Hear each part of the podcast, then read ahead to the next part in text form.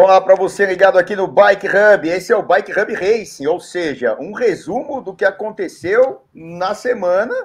Essa semana, uma semana especial, né? Com voltas, duas grandes, não grandes voltas, mas duas das voltas importantes de uma semana que serve de preparação para Giro de Itália e para Tour de France. E aí, divididos, uh, divididas as forças entre Roglic e Pogacar, a gente já, já vai falar sobre isso.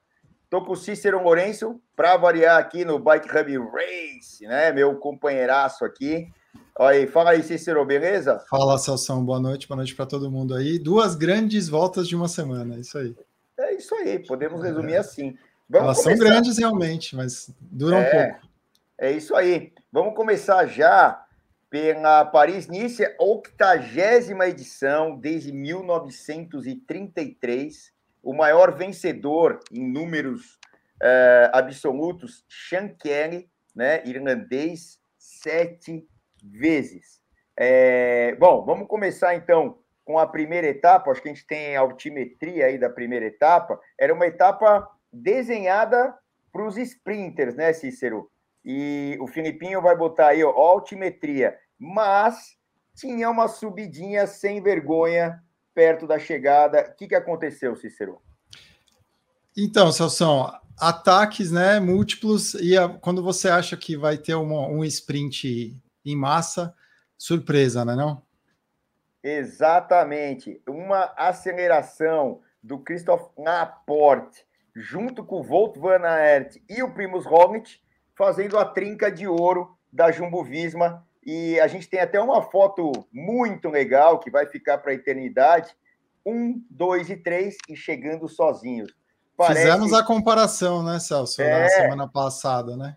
Exatamente, parece aquela Paris-Roubaix de 1986, se eu não estou enganado.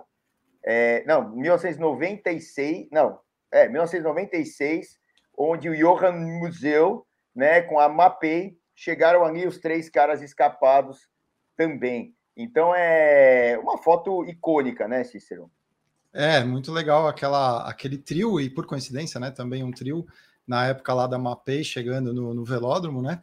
E, e, aí esse trio da equipe que hoje a gente pode dizer aí uma das maiores forças, né, Celso, no, no, no ciclismo de estrada. Você tem lá a Ineos com seus números é, em grandes voltas, especialmente, né? Grandes escaladores, eles sempre montam a equipe com privilegiando os escaladores, né?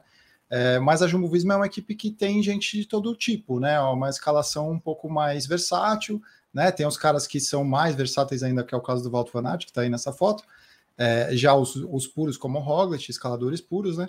Mas quando você olha o conjunto, eu diria que hoje eu considero a Jumbo Visma, se não a mais forte, ela tá ali na top 3, né? Você tem Quick Step, Jumbo Visma e, e, e mais alguma aí para disputar. O AE agora, exatamente, com não, os escaladores o AE também. botou dinheiro para caramba, só Muito, o Pogacar é. ali e todos os nomes que ela acabou contratando. Uh, eu acho que a Jumbo Visma está sobrando um pouco de roda é, claro, a Quick Step em termos de clássicas e sprints, né? Mas a Jumbo Visma e o AE são as grandes forças agora do momento. A Ineos está capengando, ainda mais sem o Egan Bernal. É. A Ineos tem... tem um passado recente, mas é... se a gente tirar uma foto do momento, tá diferente. Exato. Vamos rapidinho então para a segunda etapa. Segunda etapa era realmente de sprint, só que é o seguinte: teve um vento cruzado animal, animal, e o Jacobsen resistiu. Ele, o Volt Van Aert, mais alguns poucos outros resistiram aos cortes do vento cruzado. E aí, como era totalmente plana, mas muito vento cruzado e frio, é, acabou vindo para a chegada e o Jacobsen, desculpa a sinceridade, brincou na hora do sprint. É ou não é, Cícero? É, isso aí, estava bem tranquilo aí na chegada, sem surpresas é, com relação a ter o sprint em massa, mas que nem você falou, não estava todo mundo ali, né? É, deu uma quebradinha, os caras que não, que não aguentaram esse, esse vento aí é, foram ficando pelo caminho e ele estava lá e o cara tá bem, né, Celso? Muito legal de ver que ele tá recuperado, ele já tá 100%, vencendo provas com consistência, que nem ele fez no ano passado também, algumas provas, esse ano ele já começou bem também e, e, a gente vai ter um ano de sprints muito emocionantes, cara. Vários nomes que estão presentes. A gente teve ausentes aí só para falar dele e, e, do próprio Groenewegen, que estava envolvido naquele mesmo acidente, um pela punição e o outro pela, pela recuperação física, né? Já foram duas grandes perdas nos sprints aí, logo depois do acidente que aconteceu lá em 2020, né? Mas uh, felizmente os dois estão de volta aí e vários outros que surgiram, né? Então tá e, e, aqueles que a gente achava que não estariam mais, como o Cavendish, ainda persistem. Então a gente vai ter um pelotão cheio para disputar aí para bater guidão, né? O, a gente pode falar que o Cavendish é o Alejandro Valverde dos sprints? É, pode ser. Pela faixa etária, os dois estão bem comparáveis. Aí o Valverde está numa média muito absurda, né? Mas assim, como a explosão, geralmente o cara acaba se aposentando mais cedo, né? Então a gente pode comparar os dois, com certeza. É isso aí. Ó, só para vocês é, ficarem ligados, quem embalou o sprint para o Volt Van Aert e o Jacobsen estava na roda foi o próprio Christoph Laporte, que era líder por causa da primeira etapa que ele ganhou e ele se manteve no grupo da frente, continuou líder nessa etapa aqui, com o Roglic logo atrás e Volt Van Aert também. O Volt Van Aert já é, ameaçava ali uh, um liderato do, do Christophe Laporte. É, você pode dizer que a etapa anterior foi um presente da equipe para ele, né, Celso? Porque ele estava oh. ali junto com os dois grandes nomes da equipe hoje, né? Primos Roglic e Walter Van Aert, e ele ainda é um cara que está aí para aparecer dentro dessa equipe, né? Então os caras, ó, chega aí, pode ganhar sua primeira vitória nessa equipe aí, que nós estamos escoltando você, né? Saiu todo mundo na foto, ficou bem legal. Exatamente. Terceira etapa. Terceira etapa, também uma etapa para vir para chegada, mas também com pegadinhas, porque ela era plana, plana, plana, agora sim, ó, no, no, na primeira metade. E a segunda metade, rile, né? Sobe, desce, sobe, desce, sobe, desce, parecendo até uma clássica ali na segunda metade. Uma etapa de mais de 190 quilômetros, já respeitável, né, em termos de quilometragem. É, e aí, o que aconteceu? Um sprint em massa e um cara que é muito versátil, já foi campeão mundial, o Mads Pedersen, da Trek Segafredo, acabou levando a melhor no sprint. E aquele baixinho, o Brian Cocar, veio ali de um lado, tirou de um lado, mas não conseguiu. E a Cobsen e os caras mais potentes sobraram também na subida. É ou não é, Cícero? É, o Pedersen é um cara muito forte de sprint, né? É, especialmente quando a prova é mais dura. Ele foi campeão mundial justamente numa, numa etapa, é, numa, num, num, ano em que o Mundial teve aquele sobe e desce que é costumeiro, mas com um clima muito adverso, né? Ele é, sprintou ali com o Matheus Trentin, que também é um cara bom nessa situação, né? Que era o favorito ali na situação, mas ele acabou é, vencendo. E de lá para cá cresceu muito, né, Celso? Ele começou a sprintar muito bem é, depois disso, ganhando é, etapas importantes aí, fez o nome dele, né? Inclusive ganhando com a camisa de campeão mundial. E ele foi o último campeão mundial antes do Alaphilippe. E depois disso, pô, o cara tá sempre batendo sprints inesperados, às vezes, quando a gente vê grandes sprints em etapas planas, que você acha que vai dar aquele cara super explosivo, ele, ele é um cara, parece inteligente para achar a posição certa ali, talvez não seja o mais explosivo, mas ele, ele tem um timing bom de chegada, né? E só voltando naquela foto ali, só tem uma coisa que me chama a atenção. Você viu o guidão dele como é bem aberto? O drop dele é bem aberto. Se você a comparar com o do, do, Brian Cocar, é, o drop é... bem aberto é que, na verdade, a parte de cima é bem fechada, viu? Então, é, são as duas coisas. É que ele não tem um guidão tradicional reto. Ele tem um guidão assim em ângulo. Então, a parte de cima é bem fechadinha. Ó lá, é, ó. Se você olhar o do Brian Cocar, que está do lado dele, é bem retinho, bem tradicional, exatamente. É, é, então, é que a parte de cima é bem fechada. O, ó, você vê que o Volt Van Aert veio ali, não teve a potência suficiente. Eu chamava a atenção disso nas transmissões lá dos canais ESPN, que o Volt Van Aert está com uma resistência muito grande, escalando muito bem, mas a parte de potência específica na hora do sprint não está a mesma do ano passado. Então ele diz que realmente está num bloco de treinamento muito duro, muito desgastante e que vai trabalhar essa velocidade daqui para frente. Porque sábado que vem agora tem a Milan San Remo e uma chegada não tão potente pode comprometer, porque ali geralmente vem um bloquinho para a chegada e ele tem que se virar. Claro, passa o pódio e tal, aquela história. Mas eu tenho uma observação para fazer dele, me lembra depois, no finalzinho dessas oito etapas do Paris Ah, bom, é. Né? Aí é. Mas de, vamos adiante. Tem, de, tem, declarações até do Roglic aí que a gente vai, vai, vai discutir sobre ela rapidinho. Quarta etapa. Quarta etapa mudaria tudo, né? Aí as coisas iam começar a entrar nos eixos, por quê? O contra-relógio. E o perfil do contra-relógio, é, se o Filipinho colocar aí, ele não, é tão, não era tão plano. Ele era um pouco sinuo, é, sinuoso, mas também ele era um pouco rile, subia, e principalmente no final, tinha uma subidinha bem dura ali no final. Olha aí o perfil, né? Eram 13,4 quilômetros, é, e aí, no final, a gente tinha uma subida de 700 metros a 8,6.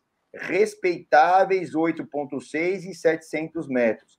Então, não era um contra-relógio planão, tipo, o Gana não estava aqui, mas que o Gana é, pudesse ganhar com tranquilidade. Tinha um cara aqui que bateu o Gana algumas semanas atrás, que é o Bisseger, da EF. Só que assim, depois, ele não ganhou o contra-relógio, mas depois do crono, ele abandonou com aí problemas, eu acho que respiratórios, ele não estava bem, ele acabou abandonando. Tínhamos lá é, Stefan Kuhn, que é o campeão europeu, Juan Dennis, que está demonstrando que está numa forma incrível, e aí Roglic, Van Aert. O que, que deu aí, Cícero? A trinca de novo, né? Só que só trocou uma peça aí. Impressionante como esses caras estão demais, né? Só o Juan Dennis entrou no lugar do Christophe Laporte lá na primeira etapa, né? Entrou aqui nessa quarta no lugar dele contra relógio da Jumbo Visma, eu fiquei pensando quando eu vi esse resultado, né? Imagina um Team Time Trial com a Jumbo Visma desse jeito, com esses três monstros aí, como é que seria, né? Exatamente. E uma observação: o, o Laporte, o Christophe Laporte, que tava, foi o último a largar, que ele ainda era líder aí, é, ele, ele foi muito bem, ele fez a 11 posição nesse contra-relógio. Normalmente isso não acontece. Você vê a motivação do cara. Então, é, Van Aert ganhou por dois segundos, né? Dois segundos do Roglic e botou mais seis segundos em cima do Juan Dennis. Respeitabilíssimo contra-relógio, muitos caras bons, inclusive campeão europeu e o Bissegger que tinha batido o Gana e o Roglic. O Roglic sempre é favorito numa prova de crono também. Agora esse cara tá um verdadeiro animal. É, o que que ele não faz bem, né? Tá difícil, né? O que, que o cara não tá fazendo bem? Versatilidade cara, total cara mais completo do ciclismo atual, né? Bom, indo para a quinta etapa. Isso porque nós estamos falando só do asfalto, né, Celso? Não estamos nem entrando na terra, né? Não estamos entrando aí no, no ciclocross. É, ele se deu ao luxo de abdicar do título, nem foi disputar, e ele ganharia. Bom, desculpa a sinceridade, nada contra o Pidcock, né, que ganhou, mas ganharia com uma perna só. Bom, enfim, vamos ver o ano que vem. Quinta etapa, o desenho, o relevo, se o Filipinho botar aí na, na tela, é, o relevo era tipicamente para uma fuga, ou seja, seria, sairia uma fuga, aí a Jumbo ia falar assim, que tinha o Roglic já como líder, né? Ia falar assim, é, peraí, deixa eu ver aqui, é, quem que pode sair? Ah, tem 5, 6, 7, 8 minutos? Pode sair. Aí saiu a fuga, e um cara que é mega especialista quando tem uma fuga dessa, aproveitou a chance Brandon McNulty, da UAE, ou seja, da equipe lá do Pogacar, que estava correndo o Tirreno Adriático, já já a gente vai falar sobre isso, atacou na fuga, foi embora, ganhou, o pelotão não quis controlar de maneira com um laço curto, e aí o McNulty ganhou a prova, méritos para ele, né, Cícero? É, com muita folga, né, deu quase dois minutos ali para o resto da galera, não foi incomodado ali no final. Agora eu queria só voltar no perfil da etapa, Celso. É, às vezes a, a, gente dá esse, esse, essa leitura que a gente faz do perfil, né? Perfil altimétrico, é, enxergando o que, que a gente imagina para o dia de corrida, né? Claro que existem exceções, existem provas que saem do padrão.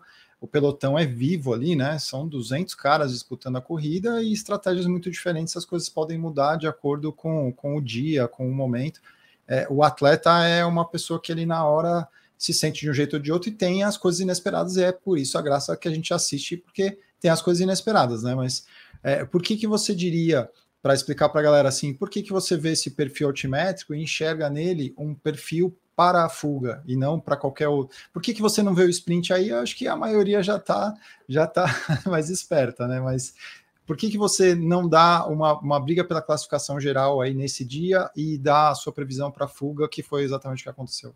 Então, porque nós temos logo de cara uma montanha categoria 1, e são uma, duas, três, quatro, cinco montanhas categorizadas, e aquela do sprint intermediário final, são dois sprints intermediários, né? É, também uma montanha que poderia ser categorizada, categoria 3 ou coisa parecida. E aí o que acontece? Essa primeira montanha, é, sempre temos alguns atletas que brigam pela branca com bolinhas. E isso acaba trazendo a fuga logo de cara para a etapa. E aí o que acontece? Se os atletas que saírem não colocarem a camisa de líder em risco, você ainda tem uma série de outras montanhas para serem controladas pelo pelotão só, mas não para botar aquele passo. E outra, a chegada não é ao alto se a chegada fosse ao alto, aí sim poderíamos ter um controle maior de uma equipe de um Quintana, de uma equipe de um escalador Yates, nem só do líder da Jumbo Visma. Então, por isso que é um contexto de uma, de uma etapa para a fuga. É isso aí, excelente. Faço tá, a mesma tá. leitura. Passei no teste aí ou. É? então deu tá aula. Bom. Então tá bom. Vamos, vamos que vamos. É, aí, sexta etapa. Sexta etapa, outra etapa com um perfil para fuga. Sim e não, sim e não. O Filipinho vai botar aí a altimetria e tivemos uma baita de uma. Não, não é essa daí, não. Essa daí é a sétima. Essa é a seguinte. Essa é a sétima. É uma anterior. Eu não a que termina se... em Albain. Ah, é porque. Tem um perfil até parecido com a etapa É, é um perfil bem parecido com essa etapa. Só é... um pouco mais fácil quinta é que eu acho que eu não mandei para ele. Desculpa aí, o, o é Felipe. A... Se você conseguir pegar de outro lugar, é com o Caio. Corteson Mas... até Albanha. É, aí eu, eu, vou, eu vou só falar e o Cícero também comentar.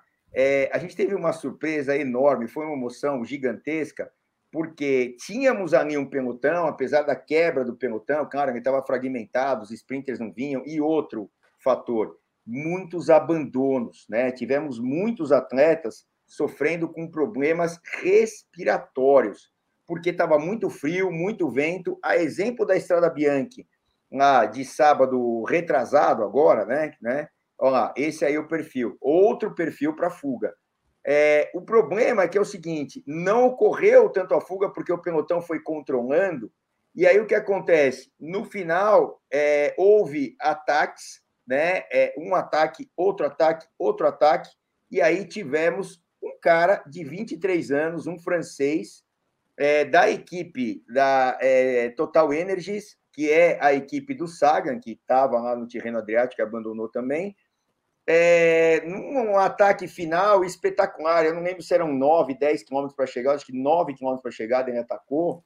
É, depois de uma série de contra-ataques. O Sorry Craig Anderson atacou também, da DSM. E esse cara, o Mathieu Bourganot, ele ganhou. Ele, eu até falei na hora do, do, comentário lá na ESPN. Ele falou: ou ele vai ganhar por pouco, ou vão passar ele em cima da linha. Para ele, graças a Deus, primeira vitória do Mathieu Bourgador, francês da Total Energy, é, em cima do Pedersen, que de novo bateu o Volto Van Aert, Cícero. É, e aquela cena que lembra muito o Mauro Ribeiro comemorando lá a etapa do Tour de France que ele ganhou, a única que um brasileiro venceu, e ele tá 91. lá de braço, de braço levantado e a galera passando porque eles eram muito mais rápidos do que ele, né? Engolindo ali os caras se revezando para sprintar, mas não deu tempo, conseguiu a vitória. Essa cena foi repetida aí pelo Burgodô. E eu demorei para perceber em várias fotos que eu via nas redes sociais ou nos sites e tal, para tentar entender que cor é essa que o Julian Lafilippe estava usando, porque o cara é o sósia do Julian Lafilippe, né? E eu olhava para aquele cara, eu olhava assim, mas não é o Lafilippe? Não, não é, ele não tá na Total Energy, que diabo é isso? Tá? Aí que eu fui ver que o cara, tirando que ele tem um corpo maior, assim, ele é mais forte, né, do que o, o Alaphilippe, o Alaphilippe é mais magrelo, e aí eu olhava para o cara, até o, o cavanhaque igualzinho, a feição deles é parecida, e o jeito de comemorar também, porque o, o, o soco que ele deu no ar assim na chegada foi exatamente como o Ala Felipe faz. E, pô, uma vitória que ele não vai esquecer com certeza. É, chegando assim em cima da linha, não né, sofrimento terrível, aquela coisa do cara, acho que não vai dar, acho que não vai dar, e deu. É incrível. E outra, se emocionou, chorou. É um moleque, 23 anos, né? Imaginem vocês aí ganhar uma, uma prova é, de nível World Tour, com Volt Van Aert, com Pedersen sprintando atrás de você. Foi fantástica a etapa. É muito emocionante. Passando aqui para a etapa mais esperada, talvez, pelos escaladores. Aí a começa única, a corrida. A única chegada ao alto desse Paris-Nice 2022, né? Desde 1933, 80 edição, enfim, é, Cold Turini. E que subida maravilhosa. Eu até comentava com o Renan Couto é, lá nos canais ESPN, falando: caramba, por que, que o Tour e outras provas não colocam no calendário mais vezes o Cold Turini? Então, e ele esteve, ele esteve na, na no calendário para 2020, que foi a etapa que não aconteceu, né? É, que a gente ia para lá, para o etapa do Tour, inclusive depois teve a etapa de hoje, foi no Coldez, que também era parte da, do etapa do Tour, e no final das contas a gente não teve ali aquela, aquela etapa de início, questão da pandemia, mudou tudo e tal e acabou não, não acontecendo. Mas também concordo com você, que lugar lindo ali, é, é não precisa nem falar, eu estava vendo você transmitindo pela ESPN, é, faltam adjetivos ali para aquela região, né, Celso? É, é Provence, né? Ali é Côte d'Azur, é quase é, é, uma divisão com a Provence, porque você está ali perto do Mont Ventoux, né? Se for um pouco mais para o norte, se for um pouquinho mais para o oeste, você já está na parte da Provence. E se você for para a direita, você já está na Itália. Se você for para baixo, você está no mar. É um negócio. Ali a concentração, não é à toa que muitos ciclistas moram naquela região, né? Olha só aí o que o Filipinho separou de foto para a gente. Obrigado, Filipinho. Uhum. É uma pintura. E outra, lá em cima ainda tem lugar que o, o, a estrada passa em cima da outra, lá no topo, lá do, do alto. Tal. E as vistas para o mar também que dão dali, é, né? É um negócio... O lugar é alto, mas é perto do mar, né?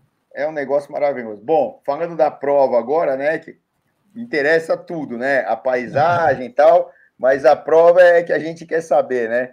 Cara, deu a lógica, né? É, deu a lógica ali, é, foram selecionando o pelotão. E outro detalhe, não era uma etapa muito longa. E outra, é, não tínhamos uma dureza, tinha uma montanhazinha só antes, e depois aí o Couturine, eles chegaram, entre aspas, frescos no Couturine, só 155 quilômetros para esses caras aí é nada. E, e aí, aquela série de acelerações. É, o destaque, para mim, ali é o Daniel Felipe Martinez, que deu a sapatada.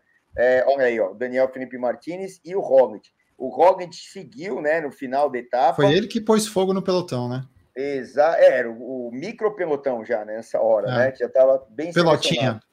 E, e aí o Simon Yates saiu lá de trás, veio carregando Quintana, trouxe para esse bloquinho, e aí eles ficaram se estudando para a chegada. Obviamente, trouxeram o Roglic é, mais ou menos tranquilo, num ritmo que não era tão forte para ele, no do meio para o final da, é, dessa montanha. Obviamente que ele tinha a pancada para acelerar em 200 metros e ganhar a prova no alto de Cold Turini. Foi bonita, né, Cícero? Muito legal ele fazendo, até eu, eu vi um dos textos de, de, um dos vídeos que eu estava vendo, mostrava assim, é Roglic fazendo coisas de Roglic, né? Porque parece até um replay de alguma outra prova, porque acontece tudo igual. Os caras atacam, ele vai lá, ele gruda, ele fica junto. Quando falta ali 300 metros, 200 metros, ele ataca de um jeito que parece que está todo mundo parado, né? Só ele está descansado ali no, no, no, grupinho que ele está de escaladores e a vantagem dele como sprinter é, final ali, né? Entre os escaladores é, é ridícula, né? Ele consegue uma aceleração muito forte em cima de todo mundo. E me chamou a atenção é, o Nairo Quintana se apresentando em algumas vezes, às vezes sobrando, né? No, no comecinho ali ele começou a sobrar, depois ele chegou de novo.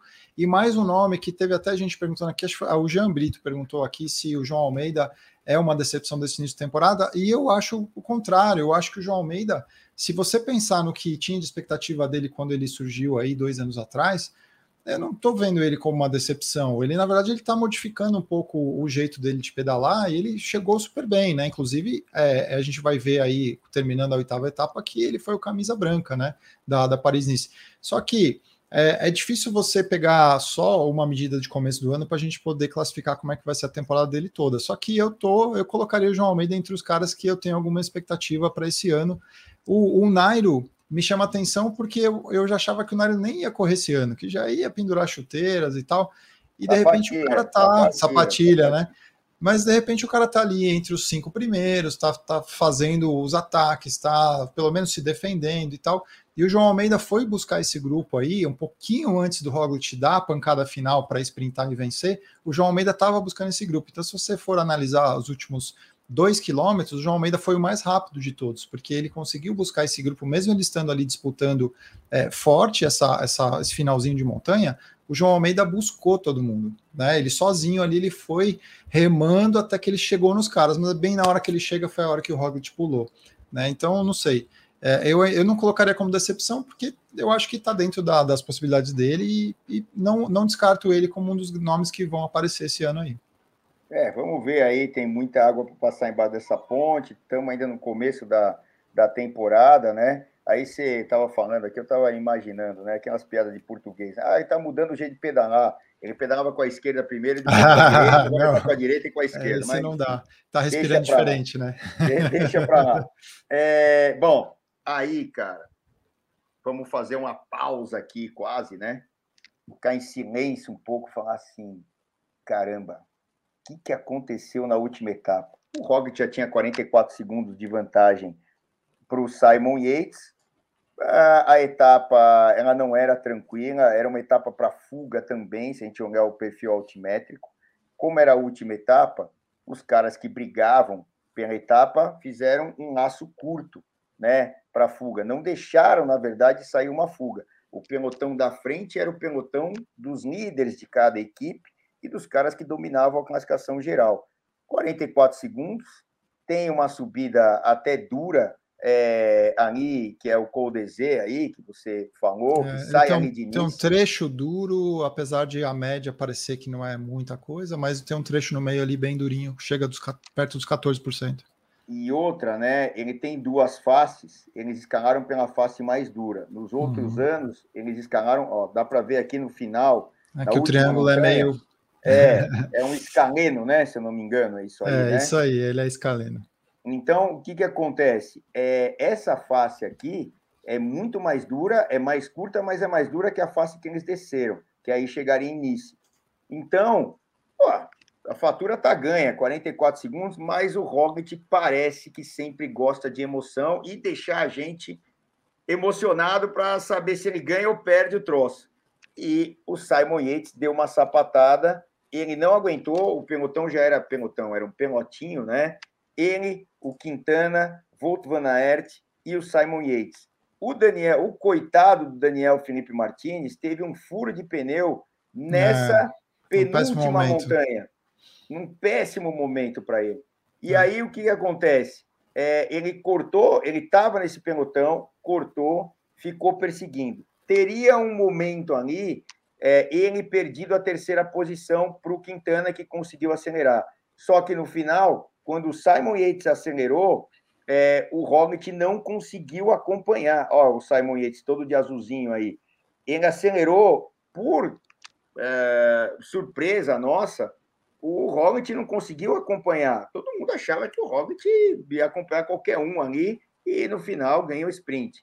Mas não, quem salvou a vida do Roglic, por incrível que pareça, foi esse que eu acho que você quer comentar bem sobre ele. É. Volt Van Aert, um monstro, né, Cícero? É, o, o próprio Roglic agradeceu, falou que o, o, o Volt Van Aert faz o que quiser, né? Porque justamente citando essa versatilidade essa força que ele tem, né? E ele salvou realmente o título do Roglic.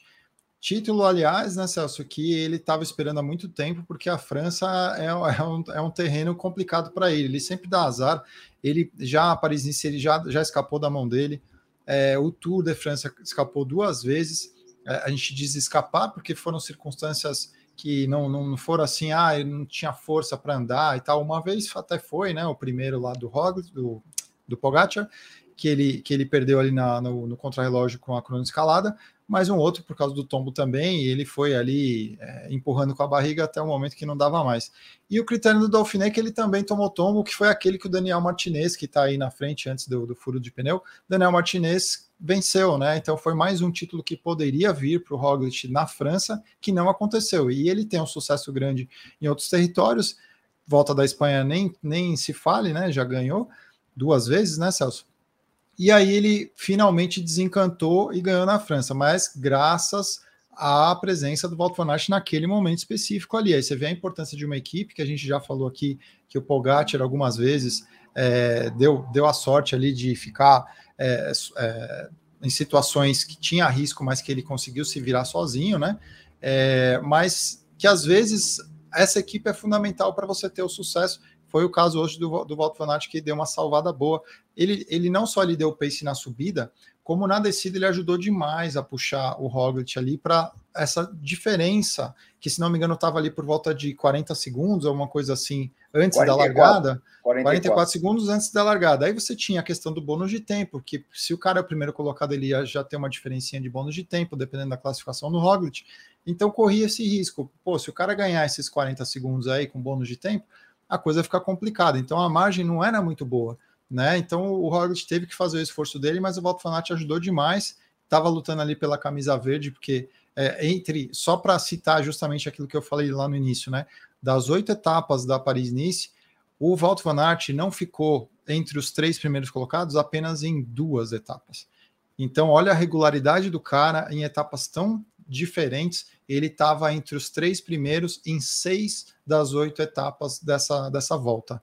Daí eles se revezaram, mas o Walter Van Aert teve um papel importantíssimo para manter essa diferença aí, que no final das contas deu a tranquilidade para eles ali no final. O, o Simon Yates citou: eu tenho que tentar, a gente nunca sabe o que, que vai dar, eu acho isso legal, né? Que às vezes o cara fala: ah, o Roglic é favorito em tal situação, cada dia é um dia. Se o cara não estiver bem naquele dia, você tem que aproveitar a situação e de repente poderia vir um título aí para o Simon Yates, né? E ele tentou, fez o que tinha que fazer mas tinha esse grandalhão aí, Walter Van Aert, para puxar o colega de equipe dele, fez um trabalho sensacional. É, só uma correção aí, só para não passar. O, o Roglic é tricampeão, tricampeão da, verdade. da volta Espanha 19, 20 e 21. E é tricampeão mesmo, né? Em sequência, né? Sequência, é, é verdade. É que, é que, Cícero, os caras ganham tanto ah. que a gente. Eu também muitas vezes me perco. Eu sou péssimo em estatística e eu gosto mais de relembrar os momentos. E esse do, é, apesar, é, é, que assim, foi um título do Roglic, mas com um gostinho meio amargo, ele deu tudo e ainda o Simon Yates é, deu na etapa, cabeça né? dele. Então, é. assim, traz né, um componente a mais para a gente pensar em Tour de France. Simon Yates, tá vendo que o Simon Yates ali, ele perdeu, mas tá contentinho no pódio. Sorrisinho né? amarelo tal. É, né, é do, do Roglic, mas é, é, bom, no final ele estava descontraído com o filho, com a mulher e tal, e foi, foi bem legal. Então, e aí você falou de estatística, e uma coisa que você falou lá no começo, né, sobre as desistências tal, tem uma coisa que chama muita atenção, desde 1985, é, a gente não tem tão poucos finishers na, na Paris-Nice. Foram 59 atletas que terminaram a prova hoje lá em Nice, que fecharam todos os 1.200 quilômetros lá de prova, é, um frio, uma chuva que estava constante. É, essa prova ela é apelidada de La Course au Soleil pelos franceses, que significa corrida do sol. Né? Ou para o sol, tu, né? Ou para o sol, porque eles descem, né? Sentido mar e a parte que é mais quente da, da, da França. E isso não tem acontecido, não aconteceu ano passado, não aconteceu esse ano. Eu acho que eles têm que colocar essa corrida para mais para frente, porque em março não está dando certo, esse sol não está aparecendo. Os caras bateram o queixo tanto quanto lá no Tirreno Adriático, que a gente vai falar em seguida, mas os caras bateram o queixo em várias situações aí. Teve tombo por causa justamente do clima também, gente se machucando e tal.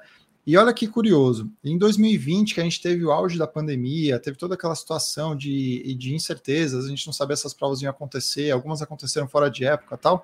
Sete times é, acabaram saindo de 2020 e não participaram.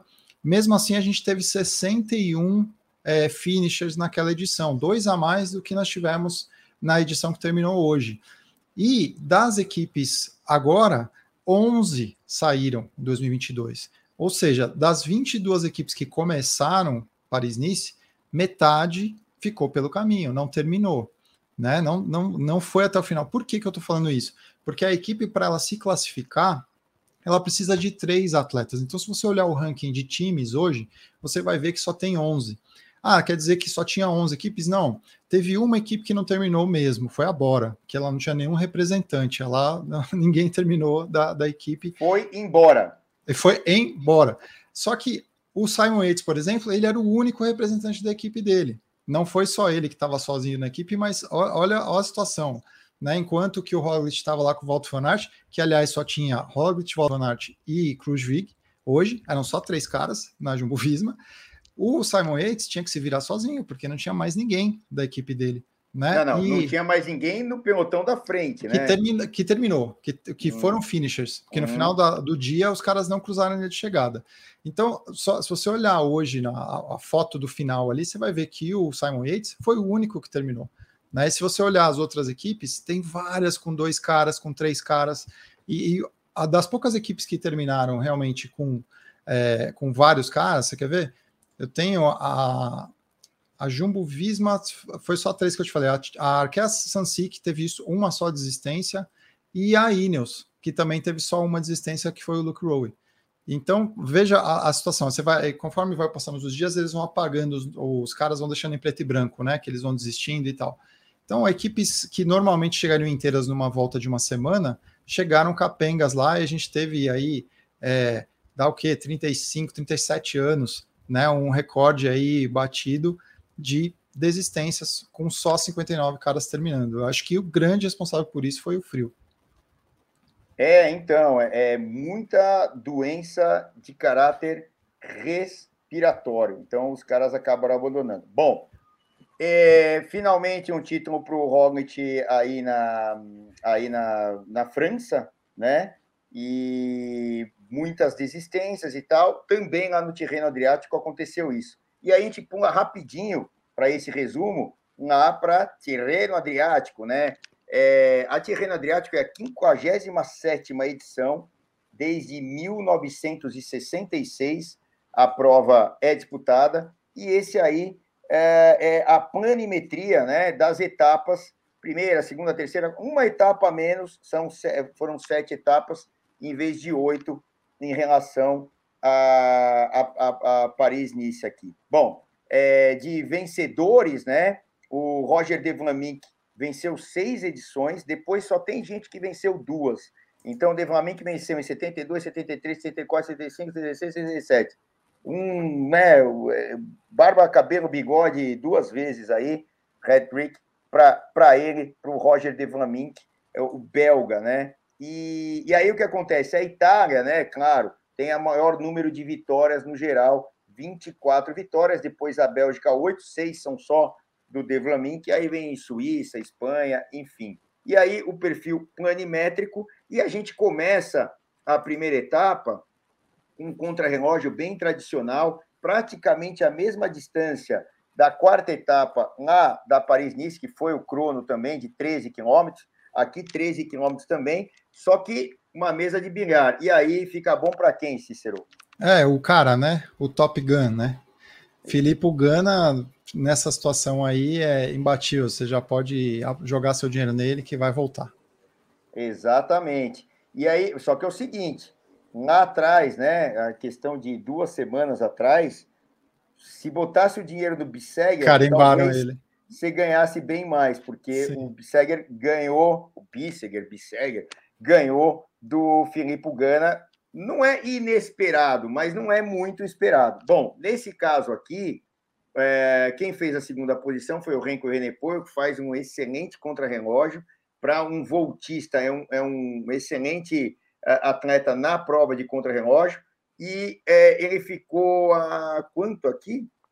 Ah, 50 quanto? 11, 11 segundos. 11 segundos. 11 segundos atrás do, do, do Gana e a 18 segundos o Pogacar. Era um contra-relógio curto e era planão. A casa do Felipe, do Felipe Gana. Então, o Gana acabou na segunda etapa já vestindo a camisa de líder aqui do terreno Adriático, que é uma camisa azul, né? Que eu acho que simboliza um mar e o outro é do mar Tirreno, né? Do, do Mediterrâneo lá para o Adriático na, na outra costa da Itália. É, enfim, segunda etapa, né? Aí começa a, a prova. É, As camisas linha. têm uma, uma relação parecida com o Giro de Itália também, né? tem a Ticlamino também e tal.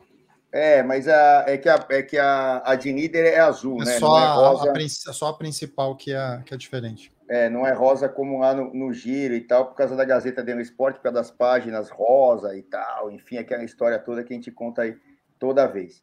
Segunda etapa, etapa em linha, etapa para sprint.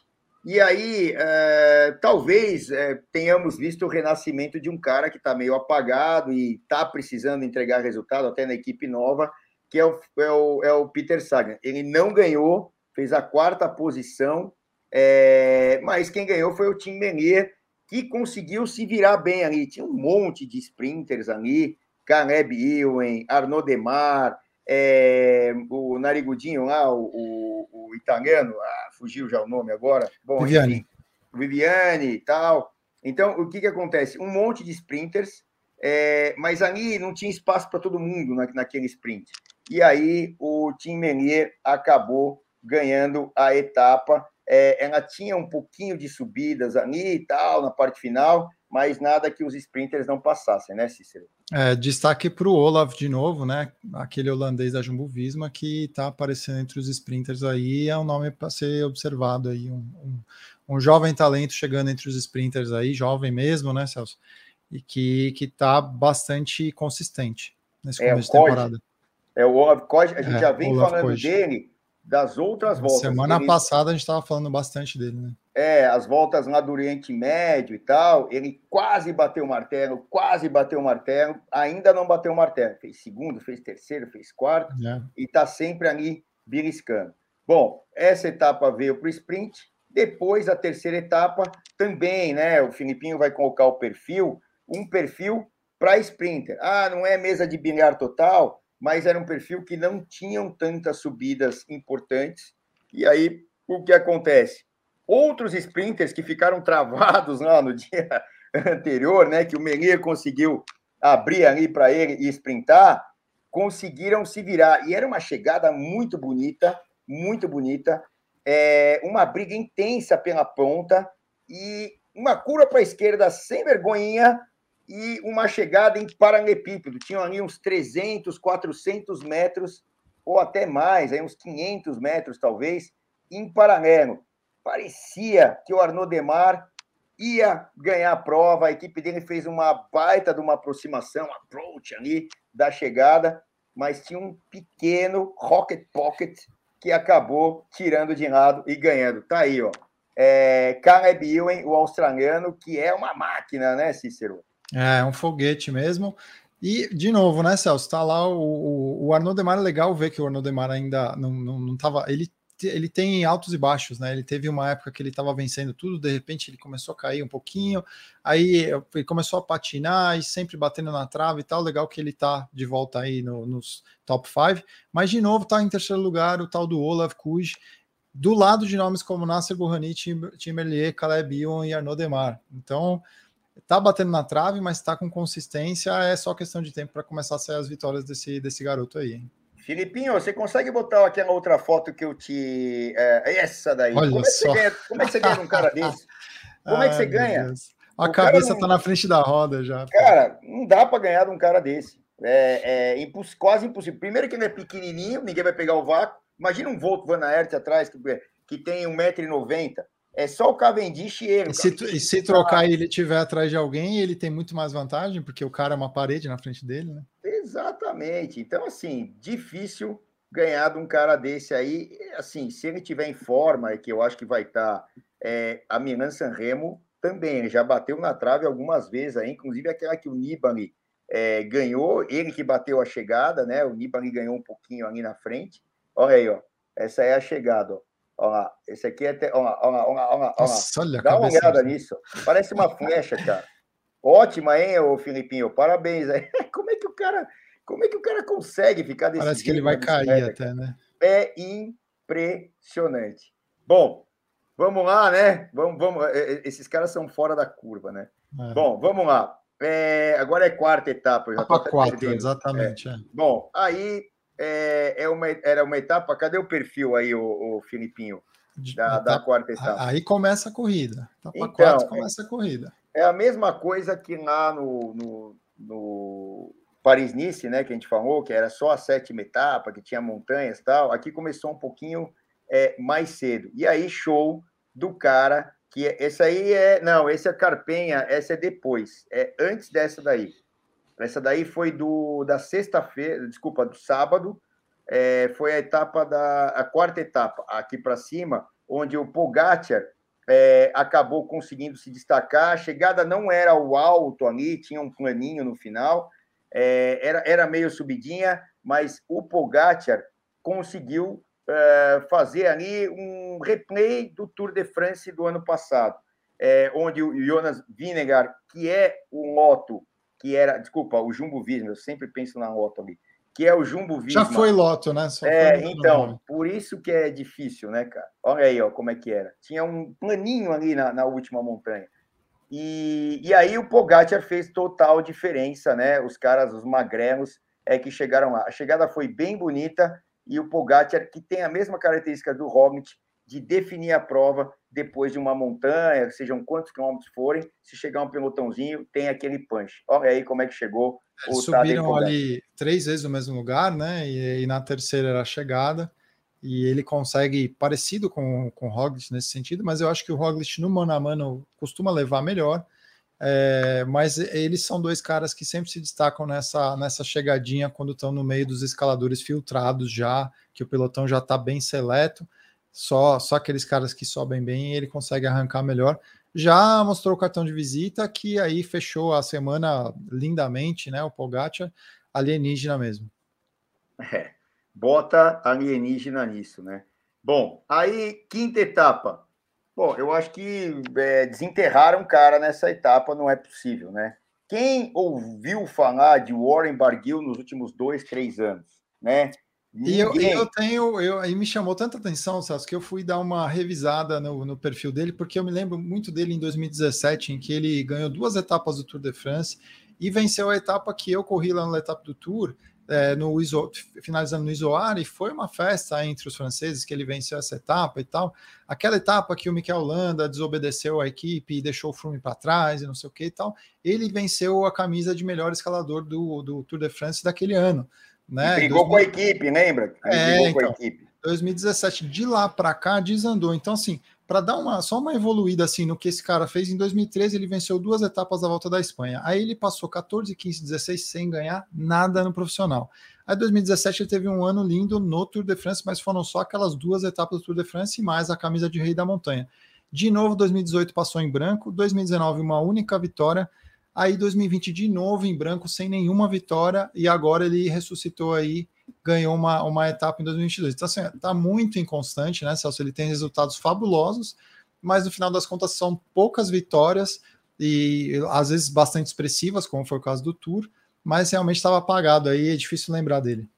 É, então a gente pode chamar o cara de Warren Phoenix Barguil, porque ressurge das cinzas, né? É. Impressionante aí o Warren Barguil. E outra, né? Numa, numa, numa volta que você tem Pogacar, que você tem Vingegaard, que você tem Renko Evenepoel, enfim. Se eu não me engano, foi essa que o Renko tá, tinha atacado lá com o Barguil, desculpa, com o, o Vingegaard e o Pogacar, e ele passou reto numa entrada ali, no, perto do final da prova, teve que se recuperar, enfim, e aí fez um papo de novo, né? O Renko dando uma, como a gente então. disse, braçada, né? Essa, essa era outra observação que eu ia, que eu ia fazer Pode e te falar, perguntar então. o que, que você acha, né? O que Renko Evenepoel, né? Tanto eu quanto você falamos as mesmas coisas assim nos últimos dois anos, que ele é uma promessa, que é um cara que consegue é, chegar aos números parecidos com o que era o Ed Max, que era um cara completo e tal mas tá faltando pilotagem para ele e tá faltando um pouco de subida também, né, Celso? A gente já sentiu que na, a descida não é o negócio dele, né? Quando ele precisa de agressividade na pilotagem, ele sofre, ele perde para o resto da galera. Aquela estrada Bianchi que ele sobrou para caramba lá, nem entrou na terra, ele já estava penando para acompanhar o pelotão, sem grandes dificuldades técnicas. E, e, de novo ele fica ali, ele faz um excelente contrarrelógio, parece que vai, aí de repente, quando começam as subidas de verdade, ele não se destaca, e aí na descida ele perde um tempo que não poderia perder para o nível de, de, competidor que é, né? Exatamente, mas é, paciência, né? A gente até põe umas fichas nele, mas ele acaba jogando tudo fora, né? É, ele não, não corresponde é, no final das contas. E você acha que ele vai ser aquela promessa que não se, se confirma? É, está tá começando a ficar, a ficar, esse risco, né? Não, não, assim, é, é, é, analisando como ciclista, não tem o que falar, um baita ciclista, ele ganha um, ganhou um monte de voltas de uma semana, né? E ele já é, não é que ele é mais promessa, ele já é um ciclista não, é, autoral. Ele já é um cara excelente, campeão europeu de contrarrelógio, enfim. Exato. Mas assim, ele pulou etapas, inclusive, que ele poderia ser campeão mundial em várias das, das categorias de base, né? E ele resolveu ir profissional antes encarar esse desafio. Mas, assim, é, a, a, expectativa que a gente tinha dele é a mais alta possível, né? É como está hoje o Pogacar, né? Então, será que ele vai conseguir chegar nesse nível? Será que ele vai conseguir ultrapassar, che chegar a ser o cara, assim, do pelotão? Ainda é novo, né? Vamos, vamos esperar aí que, é, que ele, ele consiga aí os seus objetivos. A gente até torce para termos mais gente nesse nível aí de Pogacar e Roglic senão fica muito repetitivo. É, Hoje eu, eu até fiquei contente com o Yates é, é, dando ali na cabeça do Hornet. Eu não torço para ninguém ali, mas é, a gente fica. Né, Pelo menos desafiando, né? É. Bom, essa aí foi a quinta etapa. Os caras da geral ficaram se marcando ali. E no final, como é que largou, né? O Pogacar já estava com a camisa de líder. Final, não. É a sétima etapa. E uma etapa fantástica que o Filipinho vai colocar aí a altimetria na tela Duas vezes eles escalaram o Monte Carpenha. Monte Carpenha é exatamente a subida que o Pantani mais gostava na vida dele, do lado da casa dele, e ele dizia para todos: eu não preciso ir para lugar nenhum para estar em forma. Basta eu escalar o Monte Carpenha, sei lá quantas mil vezes ele escalava é, no dia. Eu já ouvi falar que ele chegou a escalar sete vezes isso aí no mesmo dia. É, é uma subida bem dura, bem dura, tanto numa face quanto na outra. E outra, tinha um detalhe, Cícero, tinha nevado, né, é, ali na região. É, a, não é que tinha neve, porque eles jogam sal, não sei o que, aquela história toda lá dos lugares desenvolvidos. É, ó, tem lá um, a, uma, uma homenagem, né, a, ao Pantani aí, numa das curvas lá no alto. Isso aí é tá seco, é verão e tal. Não estava assim, não é, na prova de sábado. De, de, nós estamos gravando hoje no domingo, vai para o ar na segunda, mas de ontem, vamos dizer assim. E muita neve acumulada ali nas laterais, escorregadio pra caramba. E aí tem um cara que se chama Tadej Pogacar.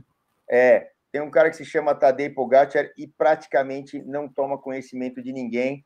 Deu uma sapatada à Estrada Bianchi, foi embora e abriu mais tempo. Pra vocês terem uma ideia, o tal do Renko Evenepoel, que estava a nove segundos do Tadej Pogacar na segunda posição, tomou só quatro minutos nessa etapa. O que, que, é isso, né, Cícero? Então, isso, mas você sabe quem. Tem um cara ali, nessa foto mesmo dá para a gente ver ele. Tem um cara ali que foi o cara que deu a faísca inicial para esse ataque aí do, do Pogacar, né?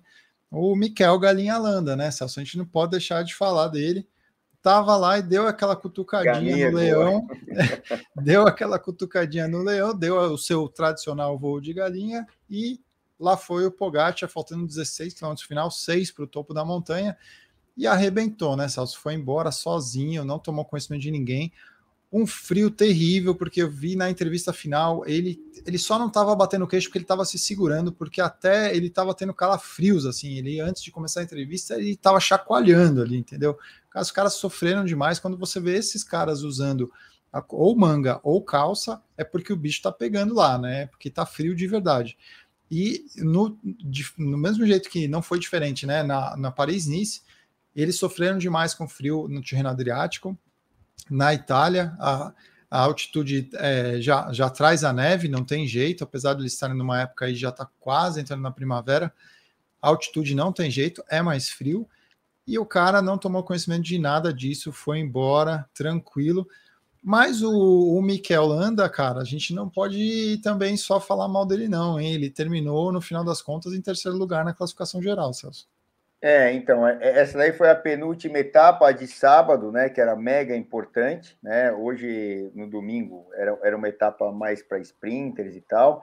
E com essa etapa, e ele metendo quatro minutos no ranking, que não ficou nem entre os 10 na classificação geral, no final das contas, ele aumentou a vantagem para o Vingegaard para 1,52 na classificação geral e o Landa a 2,33. Então você vê a, a, os tempos aqui na Tirreno Adriático, sei lá se é só por causa do Pogacar, eles ficaram bem mais elásticos que lá no Paris-Nice. Paris-Nice foi por segundinhos e quase que toma na orelha o Roglic eh, em relação ao Yates. Mas aqui, 1,52, 2,33. Bom, isso aí no final da etapa de sábado, a penúltima. E hoje, né, no domingo, é, vocês vão ver isso a partir de amanhã, na segunda-feira, é, era uma etapa. Tem, você tem aí o só o, o Monte Carpen aí que eu te mandei, o, o Filipinho, para colocar na tela, para os caras verem aí, a, a moçada toda, é, poder ver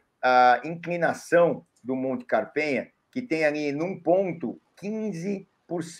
Olha lá, aumenta um pouquinho aí para a gente, Filipinho.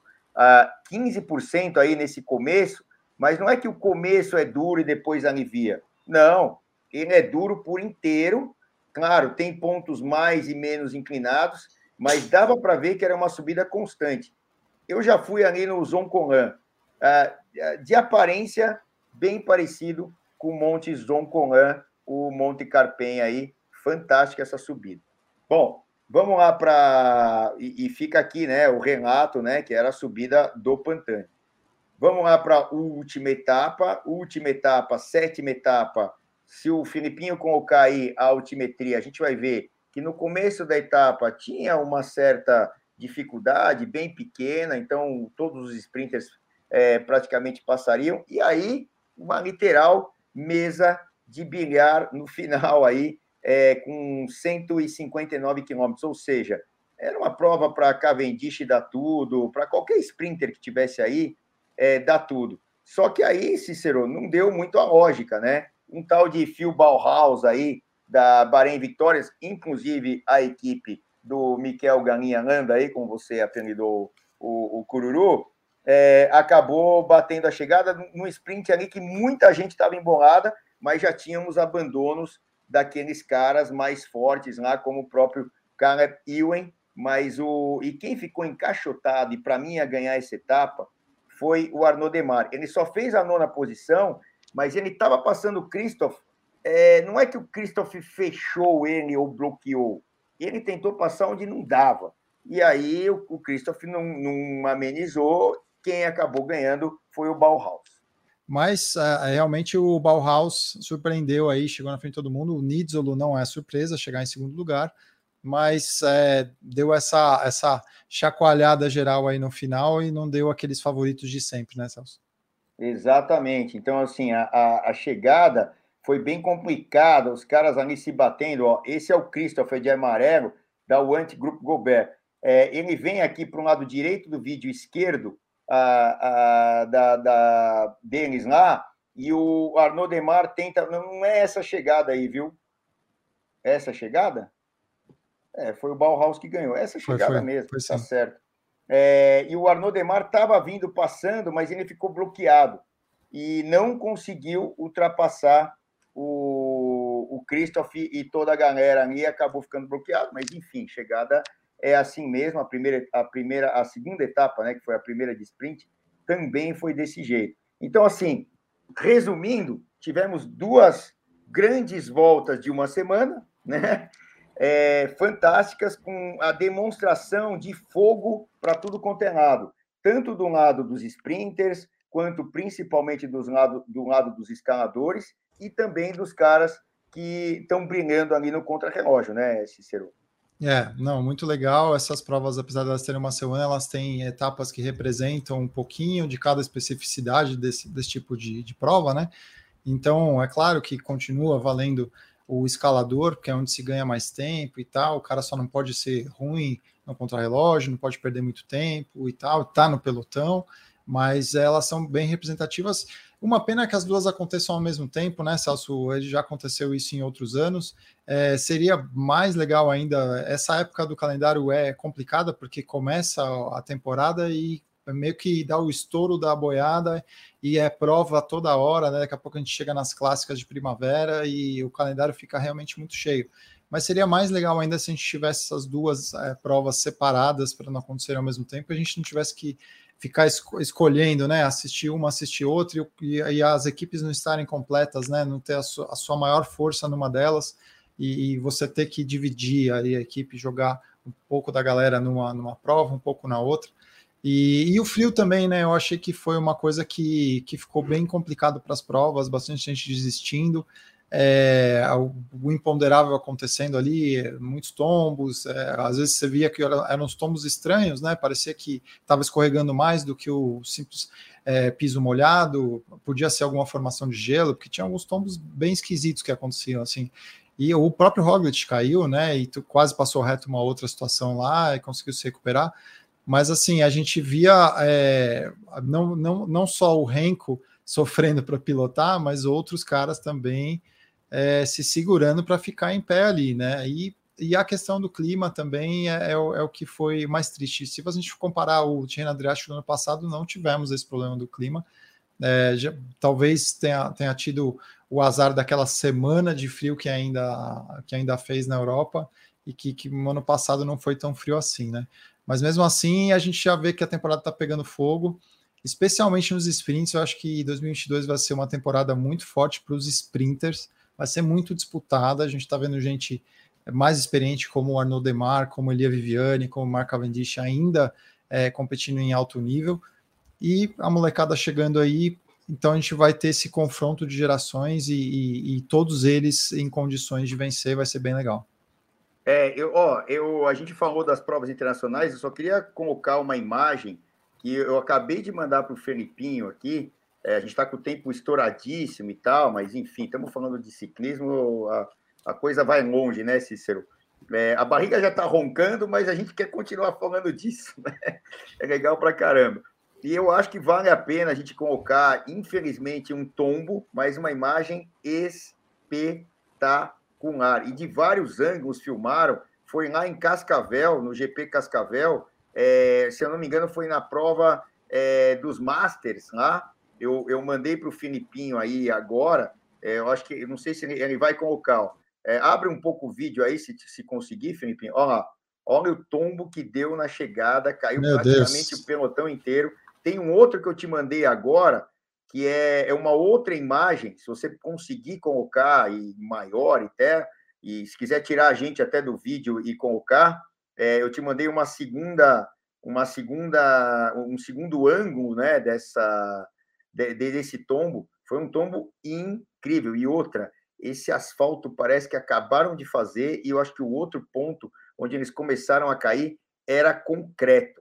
Então, cara, nossa, isso deve ter pelo menos ralado bastante, né? Espero que só tenha ralado também, que não tenha sido é, um, um, tombo onde é, alguém tenha quebrado alguma coisa, enfim.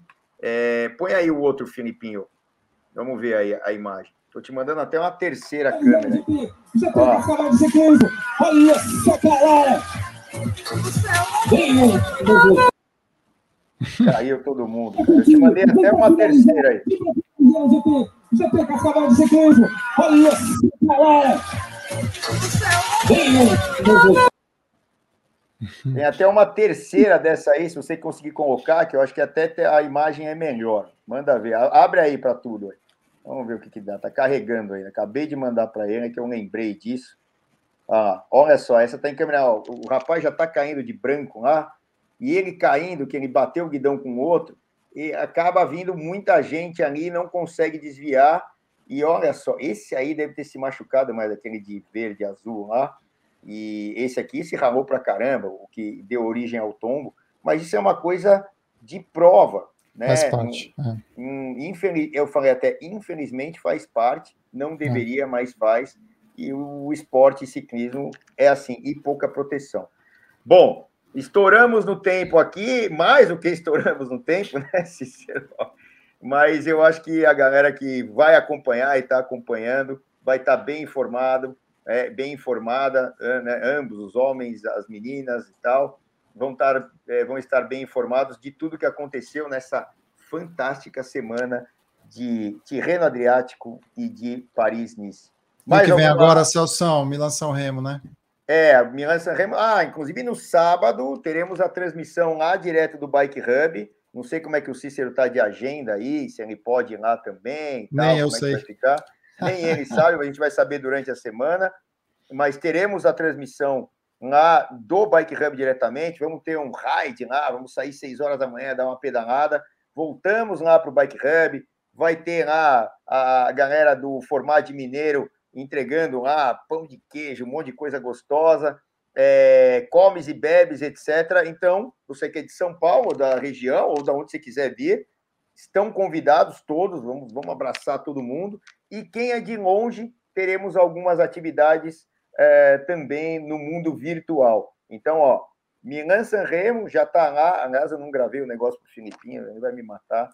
Abre aí, abre aí mais, o Filipinho, para a galera aí. Uh, assista Milan Sanremo conosco. Vamos estar no Twitch aqui uh, por volta das 9, 10 horas da manhã. Eu acho que 10 horas da manhã, eu só vou ver o horário exato é, da, da Milan Sanremo, a hora que acaba. A gente vai transmitir pelo menos as últimas duas horas, como fizemos lá na Estrada Bianchi, sábado retrasado agora. Então, todo mundo convidado. E o Cícero também, de alguma maneira, ele vai estar com a gente. Se ele não estiver lá em loco, vai estar com a gente de alguma maneira. É isso aí. Falou, galera? Então, ó, abraço. Semana que vem tem mais e tem toda uma programação Bike Hub no YouTube, no Twitch, enfim, durante a semana. Aí tem muita coisa. Já gravamos com o Pipo Garneiro, já gravamos com a Adriana Salazar que é uma menina fantástica que vai começar a estar com a gente aqui também. Opinião não só feminina, mas uma opinião diferente aqui e também filmes em loco, filmes na rua. A gente vai fazer um monte de coisas. Tem o Anderson Zomer, que está lá na Suíça e sempre manda as coisas para a gente. A gente grava direto com ele também. E está entrando mais gente que é surpresa. Então, vamos que vamos. O time está crescendo e a qualidade, meu Deus do céu, está que nem Pogacar e Roglic na, na, na, Europa nas provas de ciclismo. Qualidade World Tour. É isso aí. Cícero, obrigado, viu, bicho? Falou, Celso, boa noite para todo mundo aí. Até a próxima. Abraço, galera. Obrigado. Tamo junto durante a semana inteira. Tchau, valeu.